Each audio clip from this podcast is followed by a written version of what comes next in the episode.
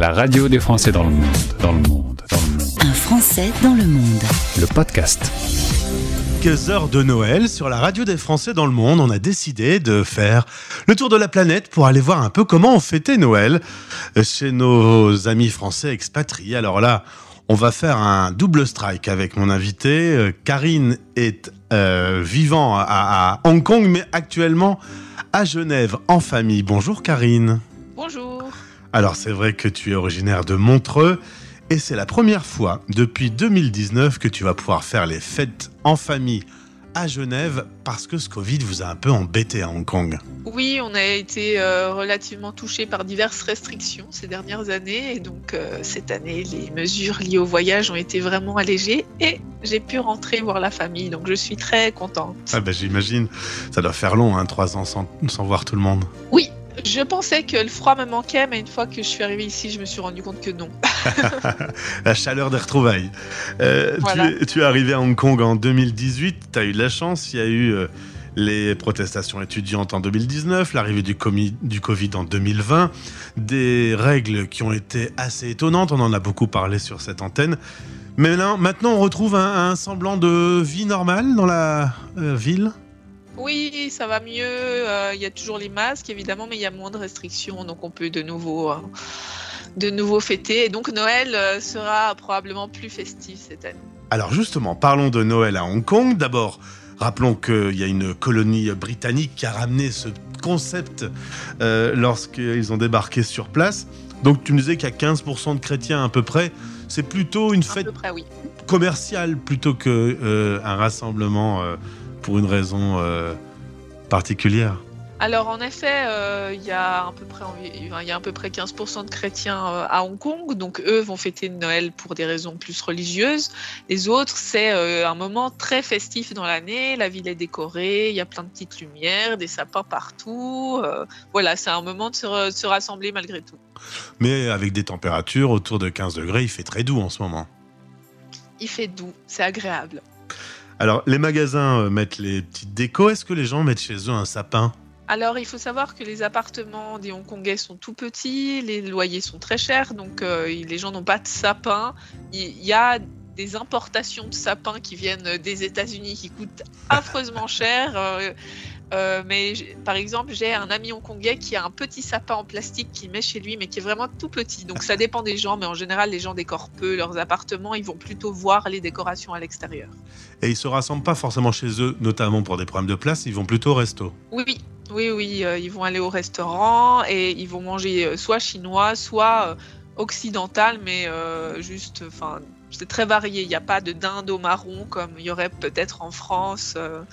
Voilà, selon la tradition. S'ils se rassemblent, c'est l'occasion de faire comme les Occidentaux le temps d'une soirée. Tu me disais, chacun ramène des choses. Style, on peut manger euh, pizza, spaghetti, raclette euh, le, le même soir. Oui, ça c'est une de mes copines qui s'appelle Gigi qui me racontait que le soir de Noël, elle adorait manger, euh, elle adorait en fait le repas parce qu'il y avait plein de choses.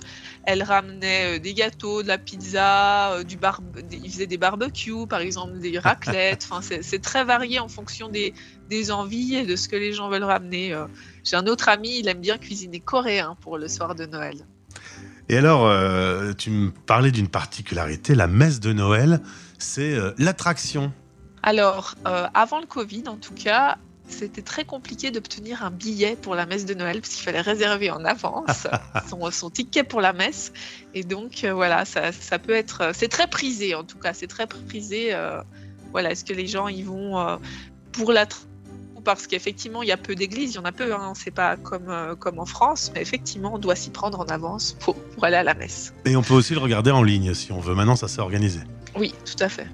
Et autre tradition, tu disais, euh, c'est l'occasion encore une fois, autour de cet univers occidental, c'est d'aller voir le ballet Casse-Noisette. Chaque année, euh, on peut voir le ballet Casse-Noisette qui se joue euh, à Hong Kong. Et puis, c'est un grand moment. Les costumes sont magnifiques. Ça, c'est vraiment la, la tradition chaque mois de décembre.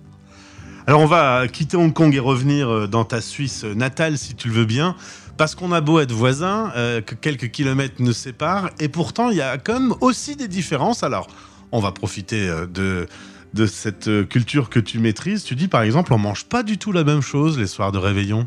Alors, euh, je sais qu'en France, vous mangez des huîtres, euh, vous avez un- des repas plus cadrés avec notamment la fameuse dinde au marron, je crois. Eh oui.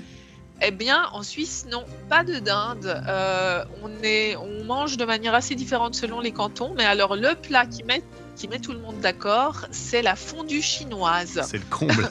Donc c'est assez étrange, hein, je pars de Hong Kong pour aller manger une fondue chinoise en Suisse. Et donc c'est une fondue à la viande avec plein de choses. Et, et ça, c'est vraiment très très populaire le soir de Noël en Suisse. Donc on mange ça avec de la bûche, etc.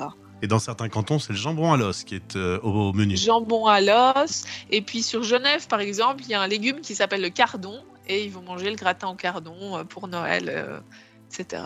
Voilà.